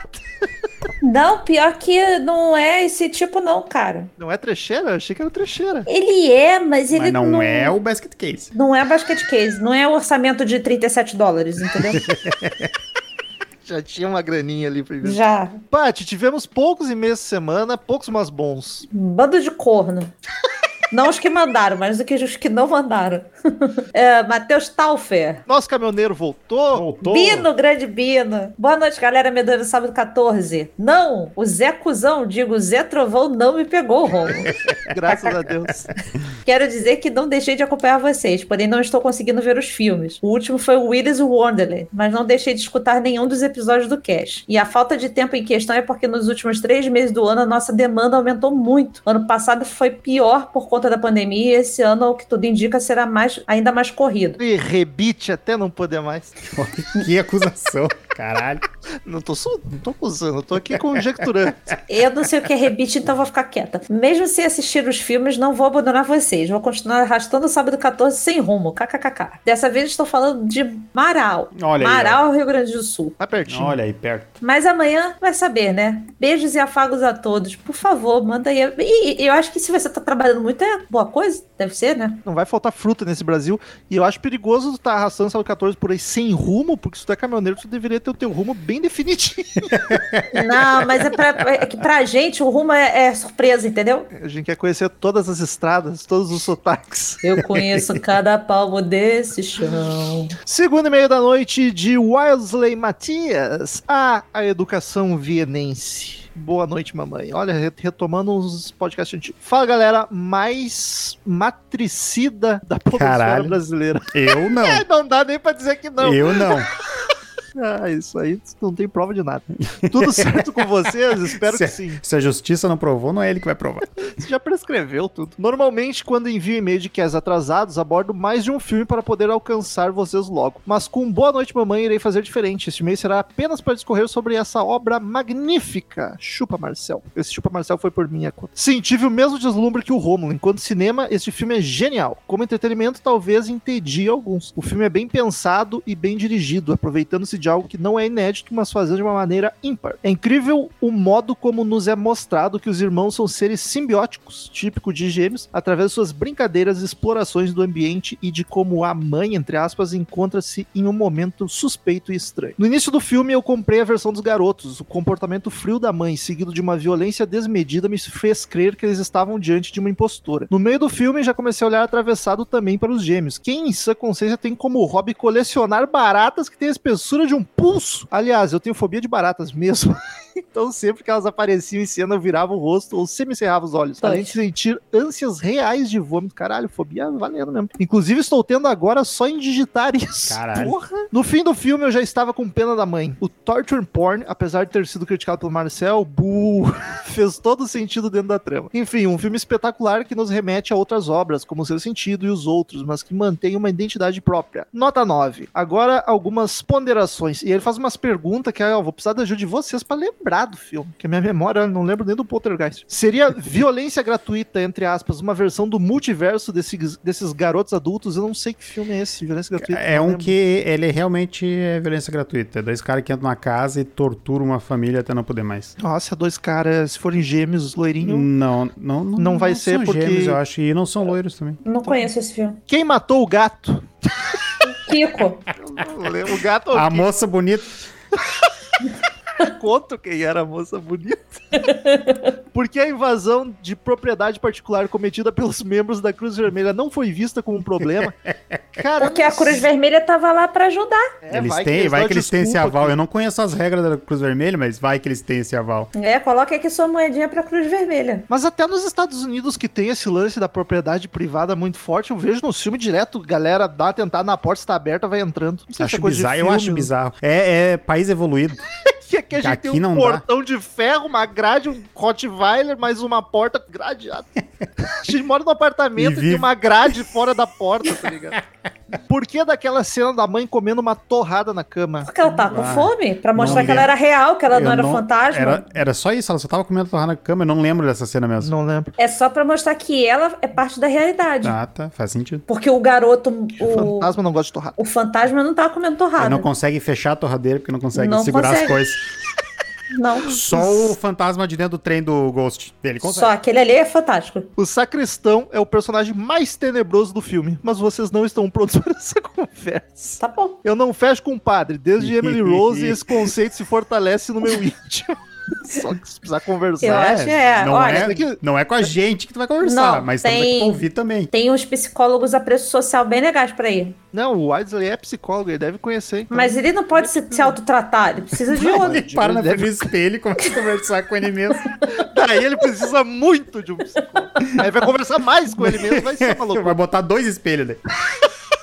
Sete, de quem era aquele crânio no aquário das baratas? Eu acho que eles pegaram qualquer que eles brincavam na porra Num, do num- forno Eles, cheio. É, é, no eles- for- no forno de Auschwitz do... Isso. No Ou mais, pode tem- ser do pai, né? Porque, ó. Caralho. Eu, as crianças, eu não duvido também. No mais, sem mais, até mais. Boa noite, mamãe.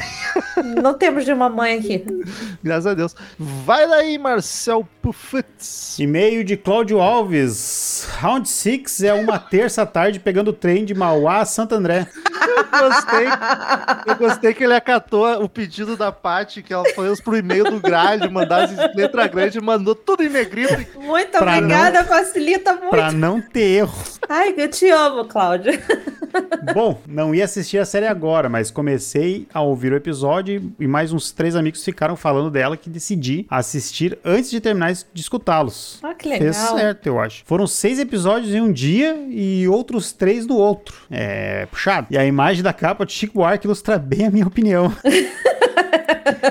Concordo com uma coisa que a Paty falou. A série, igual a La Casa de Papel, usa de fórmulas e clichês que, para quem é cinéfilo e gosta de prestar atenção em todos os aspectos da obra, partes técnicas, estrutura de roteiro, etc., está cansado de ver. Mas para quem é público casual, que assiste sem se preocupar com roteiro, plot twist, corte de cena, etc., pode gostar mais e não achar tantos defeitos. Uma observação: La Casa de Papel, eu assisti todas as temporadas e eles utilizam todos os clichês, frases de efeito, caras e bocas possíveis e imagináveis. Michael Bay na, na sua quinta essência.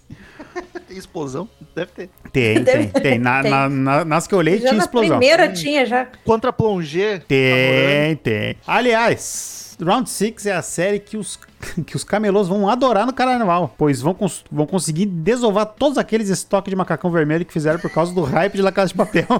Verdade! Isso que é movimentar o mercado. É só mudar a, a, a- a máscara. Pega um potinho preto e já E tá agora a feito. máscara tá mais fácil ainda de fazer. É só você pegar uma máscara branca, pintar de preto e desenhar. Uma máscara de telinhas. É, aquelas de. Como é que é o esporte De de, esqui- espada? esqui- esgrima. esgrima. Esgrima, esgrima. Esquima. Esporte de espada, esquima. Tá todo mundo louco. Sobre a série. Deixa eu a- não perdi a deixa parte. a com voltar. saudade disso. Não vá pra luz, Paty. Ou vai pra luz, não sei, tô Não confuso. vai, não vai. Ou vai, vai não entra. Chega perto e não entra. Vocês são muito babaca. Sobre a série, eu curti até o episódio 8, mesmo algumas coisas sendo bem previsível. Concordo com o Romulo, não deveria, mas concordo. Tem muita barriga, muita enrolação. O arco do policial não serve pra nada, mas fica bem na cara que ele volta na segunda temporada com sede de vingança. Mas tudo isso é ok, é divertido. As cenas das provas são bem executadas e as personalidades dos personagens estão bem construídas. Mas aquele final destoa de tudo que a série propôs. Acredito que nem seja o final original. Provavelmente é, cara. Te informar. Talvez modificaram para dar ganchos para a continuação. Ah, provavelmente no final, final mesmo. Isso. Ah, tá. Daí esse eu não duvido também que seja só por causa de gancho. Tipo, ah, vou comprar tua série, mas tem que garantir próxima É. temporada. O personagem principal no último episódio perde toda a personalidade construída para ele após pintar o cabelo de vermelho. Ali eu fiquei com raiva, fiquei chateado. Nem Got me deixou tão irritado com, com o final e só não explico o porquê para o e-mail não ficar muito longo. Mas não é assim, Paty. Quando tu pinta o cabelo, não muda a tua personalidade. Eu fiz isso hoje. Eu tô mega alegre hoje. Que cor tu pintou? Deixa eu ver. Eu só tonalizei aqui, botei ele mais a- acobreadinho, tirei Essa, o essa louro. é a cor da alegria. É a cor da alegria, o cobre, é, é a cor da paixão. Fica nessa um tempo, então. Tá. Vou tentar. Ele- eu queria só dizer que ele desbota conforme você vai lavando, então. Quando a gente gravou Fast of Nine, não tava dessa cor. Não. Eu tava com cabelo branco. O último comentário: se fosse no Brasil, aquela arena ia ficar pequena para tanto participante, pois endividados é o que mais tem nesse país. Fica aí um agradecimento ao presidente. Abraço a todos. Ia ser bancado pelo Serasa, né? Não, ia ser o Luciano Huck apresentando, né? certeza. A gente já sabe. Mas que a gente ia, co- ia, ia encontrar conhecido, a gente ia. Eu lá, né? Eu, eu ia ser um que tá lá. Na primeira prova eu ia morrer, mas ia tá lá. Vai daí, Paty. O nosso querido Júlio Luz Flores, sexto round. Fala, gurizada do Sábado 14, tudo bem com vocês? Eu sou o Júlio Luz Flores, tenho 44 anos e moro em dois irmãos de Rio Grande do Sul. Achei Round 6 uma série bem mediana, apesar de ter me divertido assistindo. Ponto positivo ela ser uma produção coreana, pois é legal ver o que é feito em outras partes do mundo. Por isso gostaria que vocês comentassem futuramente os filmes da franquia Espíritos. Nós vamos, em algum momento vamos. Acho que é o mais pedido até É, hoje. uma- eu, eu acho que é a parada mais pedida mesmo, cara, porque é incrível, todo mundo fala, né? São apenas dois e é terror de altíssima qualidade. Mas voltando ao Round 6, ouvi um papo que não traduziram o Squid Game como jogo da Lula por causa da polarização partidária que assola nosso país varonil. Até quando teríamos que passar por isso? Então, cara, a Eu gente... vi isso, a Netflix negou, né? Mas A gente não comentou isso no episódio? Acho que não. Não, a gente acho que foi por fora, porque a gente não achou nada de Ah, fonte sim. confiável, a gente decidiu não falar isso. Então, é, eu não acho que tenha sido feito por isso, não. É, sinceramente, não tem nada a ver com isso. Mas Mas enfim. Mas eu não duvidaria. Também não Eu- duvido. eu é, também não eu duvido. fico no meio do caminho, então. Mas eu acho o Round Six um nome legal. Também acho. Melhor que esse Squid Game. É. Do que jogo da Lula. Ah, quanto à minha saúde, posso dizer que estou bem e o pior já passou. Meu maior cuidado é não poder fazer esforço físico, pois perdi metade da minha capacidade cardiorrespiratória. Ô, louco. Até em simples e curtas caminhadas tem que me cuidar para não ficar com falta de ar. Nessa semana mesmo estou voltando para minha querida Parobé. Deixarei dois irmãos com só Stop bebê. irmão morando. Só um irmão. Vai virar um irmão. Only one brother. E, Paty, pode me instigar à vontade, porque eu já fui casado duas vezes e estou muito acostumado com isso. Se acostumou com o xingamento, por isso tu foi casado e não está. É, pois é. Se você, se você se acostumou, esse foi o problema. É por isso que aqui em casa o homem não se acostuma. Ele fala assim: eita, o que aconteceu? Entendeu? Então, eu gosto de reação, eu não gosto de ninguém que fique parado igual a porta. Ah, brincadeira à parte, fico contente ao saber que vocês se preocupam comigo. Vocês são grandes amigos mesmo. No mais, sem mais, até mais, vida longa sábado 14. A gente é ótimo. Ah, a gente gosta de você aí. Vê aí depois, ô, ô, ô Júlio, vê aí com o teu médico, porque parece que pode fazer uns exercícios respiratórios até em casa, uma fisioterapia respiratória para poder ajudar nisso aí. O com- Dr. Ozzy, né? Eu sou, eu, eu vou fazer um podcast só disso. Só prescrevendo sem diploma. Ai, cara, né? que merda que essa parte Se o minha, presidente cara. pode, tu pode também. Essa parte minha é um saco. Enfim. Próximo e último meio da semana, Lucas Figueiredo. Ops, did again. É nesse guichê que se pede desculpa? Pois então, tô aqui de novo pedindo perdão pelo vacilo. e aí, meus amadões, como é que vocês estão? Costumo escrever meus e-mails na terça e semana passada foi complicado. Feriado estragou minha logística. Aham. Sei o feriado. Feriado, cachaça, né? É. De qualquer maneira, não deixei de ouvir o podcast. Pat, se tu quiser xingar alguém, pode me xingar que eu aguento. Olha aí, gosta de apanhar de mulher bonita. É. Agora chega de enrolação e vamos ao que interessa. Aquele- Aliás, aqui tem gente querendo apanhar de mim depois desse episódio. Bah, eu fui só pelo dinheiro. Surgiu um monte de gente com fetiche lá no Twitter. Teve um monte de gente que tava até diminuindo o preço. Eu, ó, eu, eu vou te falar, o ego foi lá em cima. Eu, caralho, 100 pila pra um tapa, vou. A galera tá quase de graça lá se oferecendo pra Paty. É, tá tudo certo, gente. Fico feliz por isso. Aquele que a minha ansiedade apanha, a Quiet Place. Tive a, entre muitas aspas, feliz experiência de assistir esse filme no cinema e que sensação. Não me recordo, não me recordo de ter passado tanto nervoso em um filme no cinema. Posteriormente a isso, devo ter, devo ter visto outras três vezes. A primeira vez que reassisti, deixei o som saindo da TV e foi muito frustrante. Porém, as outras duas vezes que vi o filme, utilizei fones e só posso dizer que me senti novamente no cinema, apavorado, com o coração na boca e ansiedade, ó, lá no alto. Dessa nova geração terror é sem sombra de dúvidas um dos meus filmes favoritos, mesmo com o final Sarah Connor, 8 de 10. Ah, e se o homem gostou, quem sou eu pra discordar? Aí ele manda um tweet do Stephen King que eu não abri, mas deve estar elogiando. Aquele que odeio amar, Round Six. Tá aí pra mim uma grata e ingrata surpresa de 2021. Gostei demais de como a série tava indo e também fiquei putasco com a conclusão dela. Porém, dessa vez estou no time da Paty. E apesar do final, eu recomendo a série e não acho que tenha sido perda de tempo, que não tenha sido tempo perdido. Estou ansioso pela segunda temporada? Nem um pouco. Vou ver quando sair? Certamente. 7 de 10. E com isso, vamos para a sessão dupla de veículos rebaixados e som automotivo. Toca a vinheta. Veículos rebaixados e som automotivo. Vou abrir com o carro que já pode pedir música no Fantástico, afinal é o terceiro filme que esse modelo aparece, mas de anos distintos. Estou falando do Ford F-150 de 89 da família Abbott, em A Quiet Place. Um F-150 de 77 apareceu no primeiro Sexta-feira 13 e um de 89, inclusive na mesma cor e possivelmente o mesmo carro, apareceu em Halloween 2018. Mas o Quiet Place é 2018 também, né? Não tem Prestou pro estúdio do lado? não tenho muito o que comentar sobre a máquina, afinal ele já apareceu em outro e-mail aqui, então vou só deixar no questionamento. Teria o personagem do John Krasinski roubado a caminhonete de Michael Myers no Apocalipse? Ou seria ele próprio o serial killer? Tchan, tchan, tchan, tchan, música dramática. Já em Round 6, vou falar da minivan Hyundai Starex de 2006, dirigida pelos capangas ao recolherem os jogadores. Este carro de 9 lugares possui 140 cavalos de potência, atinge velocidade máxima de 161 km por hora e tem consumo aproximado de 8,7 km por litro na cidade e que merda, hein? 13,5 km por litro na estrada. Usa como combustível e diesel e não, ele não vem de fábrica com disparador de sonífero. Ah, eu ia perguntar isso. É, é- é triste. Eu fico pensando, quem começou a ouvir o Saga 14 agora, por que dessa sessão de carros rebaixados? E Foi uma porque é tão piada. engraçado pra gente, Foi né? uma piada besta de uma frase que o Marcel fez anos atrás. Anos atrás não, porque não tem nenhum ano no podcast. Meses atrás e ficou. Eu descobri que hoje eu comecei a amizade com o Sábado 14 no Instagram, então a gente tá próximo de. A ideia já, já existia. Ah, é que a gente criou antes. Ah, podcast, hoje? tá certo. A gente criou bem antes. A gente gravou bem antes de lançar também. A gente tinha com uns quatro gravados Ah, antes de é botar mesmo. no ar. Pra encerrar esse correio eletrônico, quero deixar uma pergunta aleatória. Vocês viram o Colin Farrell de Pinguim, vilão do novo filme do Batman? Meu cérebro é incapaz Ah. de aceitar que é a mesma pessoa. Um cafuné nos seus sovacos e até semana que vem. Eu não reparei. É, Eu não sei porque não, eu não sei porque não convidaram o Alfred Molina, porque ele tá igual o Alfred Molina. Mas Eu não sei que é Alfred Molina, Alfred Molina é o Octopus do Homem-Aranha 2. É, tá igual, viu? ele tá igual. Não tiveram dinheiro pra, pra chamar o Molina, chamaram o Eu Colin Farrell. recebi um baita de um spoiler de trailer agora, que eu não queria saber que- o que, que aconteceu, eu já sei que vai ter o pinguim. Oh, ossos do ofício, Paty. Ai, ai.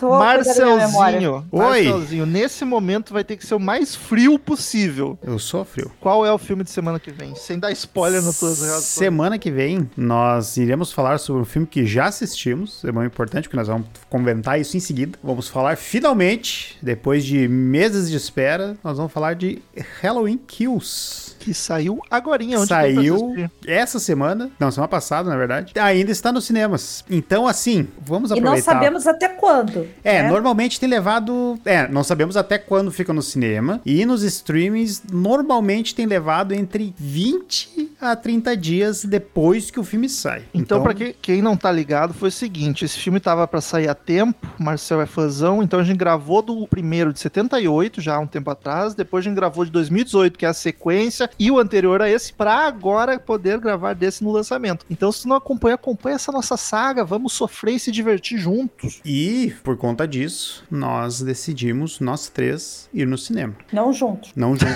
infelizmente. Poderia ter sido, mas eu- o ônibus pro Rio ia ficar caro. É, não, não entendam isso como um incentivo para vocês ir ao cinema. O, o lance foi o seguinte: nós três nos sentimos seguros o suficiente para já cada um em sua cidade, a parte no Rio de Janeiro e o Marcelo em Porto Alegre, para ir no cinema, mesmo assim, tomando várias precauções que a gente já vai falar. E aí a gente pensou, vamos compartilhar com os ouvintes, pra, não como um incentivo, mas meio que tá. A gente foi meio ponta de lança, já que a gente trabalha com isso, ao lançamento para ver e dizer como é que foi a experiência pra gente. Mas não, assim, ó, a gente vai falar como foi pra gente na nossa cidade, e mesmo assim a gente tomou alguns cuidados extras. Isso, e não estamos E daí tu avalie na tua cidade a situação se vale a pena ou não. Se não, espera daqui um mês, um mês e meio, deve entrar em algum streaming. Menos, menos, menos, porque não O vai ficar muito episódio- tempo em O cartaz. episódio vai estar aqui. Exatamente, É, também não exatamente. Precisa ouvir ele quando sair, mas fica tranquilo que ele também não vai ficar muito tempo em cartaz, porque é filme de nicho, então logo ele tá nos streams também. Tá, então vou puxar a frente aqui. Foi o seguinte: Porto Alegre já tá. A última vez que eu vi, já faz um tempinho, já tava 90% da cidade vacinada com a primeira dose e a segunda dose já tá em 70%. A cidade tá praticamente toda vacinada. O cinema tá indo em meia lotação, eles estão. tá bem menos. Estão exigindo máscara e carteira de vacinação na entrada. E espaço entre os, os assentos. Só isso já é o padrão. Eu e o Marcel ainda optamos por uma segunda-feira, o dia mais bosta possível, no pior horário. isso Última não foi sessão. de tarde por causa de trabalho, mas foi na última sessão, tipo 15 pras 10. E mesmo assim, além de nós, tinham 10 pessoas na sessão. Tinha umas 10, 15, ah, não contamos. E uma criança de 5 anos. Não eu não- consigo entender, mas tinha uma criança de 5 anos no filme. Então, assim, eu não me senti muito exposto, mas eu, para mim, não valeu a pena. Eu acho que vale a pena ser um filme que tu quer muito assistir e tem essas condições de, É. assim, com, tu sabe que vai ter pouca gente. Nessa situação, eu posso dizer, valeu a pena, porque era um filme que eu queria muito ver no cinema. Só que, como nós estamos tendo cuidado na maior parte do tempo, cara, ficar duas horas de máscara É cansativo. É cansativo, é chato. E assim, ó, já fica uma dica. Se for comprar o ingresso, pelo menos aqui, qual que foi o comportamento da galera? Vamos sentar tudo atrás? Porque vamos. Foda-se. Ficou metade do cinema pra frente vazio. Então, assim, tenta pegar uns lugares, em teoria, meio bosta,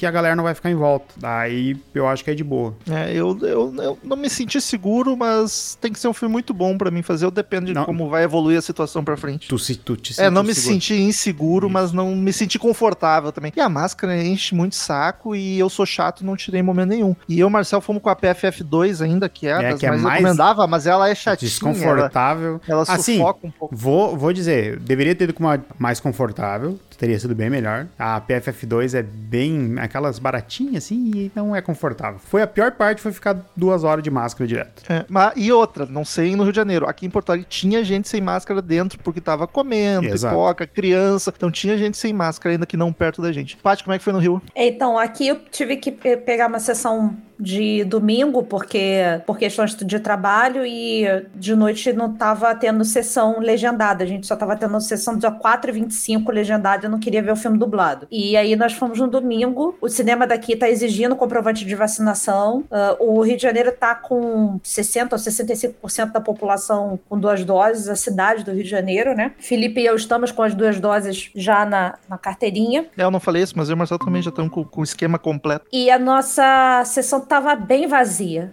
Tava eu, Felipe, mais um grupo de adolescentes de, de sete adolescentes que pegaram uma fileira inteira, mas lá pra trás, conforme vocês falaram. E a galera ficou muito de boa. Eu não fiquei ouvindo barulho de pipoca, nem de refrigerante. Ah, No início até tinha, mas depois, durante o filme, não, não, não escutei mais nada. Nós tinha uma criança de 5 anos perguntando: ele vai matar eles? É muito. Foi muito insano. É porque, tipo, é, é, é tipo parada que eu não faria com um filho de 5 anos de idade. Ao contrário de vocês, eu não fiquei agoniada com a máscara. Eu já tô muito acostumada a ficar bastante tempo com, com a máscara, até porque eu já fui operada duas vezes esse ano. As duas vezes eu tive que ficar de máscara o dia inteiro no hospital, né? 24 horas, dormir de máscara e o caralho, então já tô acostumada. Felipe e eu não tiramos a máscara pra nada, a gente deixou pra beber água do lado de fora, já quando eu já tava, já tinha terminado. Eu só fui ao cinema ver Halloween porque a gente tinha que gravar o episódio pra gente, a gente precisava desse time de gravar, porque não é um filme que eu veria no cinema, não é um filme que exige o cinema pra mim, entendeu? Não é um filme Ah, não, exigir nem pro Marcelo, pro Marcelo por, pelo paixão, mas não, Não, não, filme. sim, mas eu digo assim, se você é uma pessoa que tá de repente assim achando, porra, eu tenho que ver logo então, cara, pode ficar tranquilo, espera sair e ver depois, porque não vai fazer diferença tu ver em casa ou no cinema. A não ser que tu seja muito fã da parada. Aí é outra história. Mas por questões gráficas, não faz tanta diferença, entendeu? Não, não, é, é- não é igual lugar silencioso, que se você vê no cinema uma coisa e vê em casa é outra, entendeu? Não é, não vai te fazer tanta diferença assim. Na minha opinião, o resumo é: dá pra ir tranquilo se tomar alguns cuidados de horário e sessões. E, mas vale a pena só se tu gosta, tá muito afim do filme mesmo, tá muito É. interessado. Isso. Porque ainda é um risco. nós- Querendo ou não, É. é um risco. Isso aqui nas nossas condições. A gente não sabe a cidade de vocês como é que anda. Pode ter cidade muito melhor, pode ser cidade muito pior. E outra, uma dica é o cinema quando você compra, por exemplo, você tá de dupla, né? Você compra pro seu Pra mim e pro seu, Marcelo. sua duplinha, Marcel e o Romulo comprou H6 H5. Em vez de comprar H6 H5, compra o H6, aí dá o espaço e você compra a, a H8, entendeu? Deixa separado como se vocês fossem duas pessoas isoladas, que aí vocês ganham mais um espacinho pros lados ali, sem ninguém poder sentar perto de vocês. Estratégia. Não sei se foi claro. Foi, foi. Foi, foi. Uma dica que eu e o Marcelo não se ligamos. É, só, só, depois. só depois. Mas no fim deu tudo certo, ninguém saiu do lado mesmo. Então, queridos ouvintes, é isso. Semana que vem, Halloween que usa pra gente terminar essa saga. Prometemos ficar um tempinho sem falar de Halloween. E tchau! Tchau. Tchau.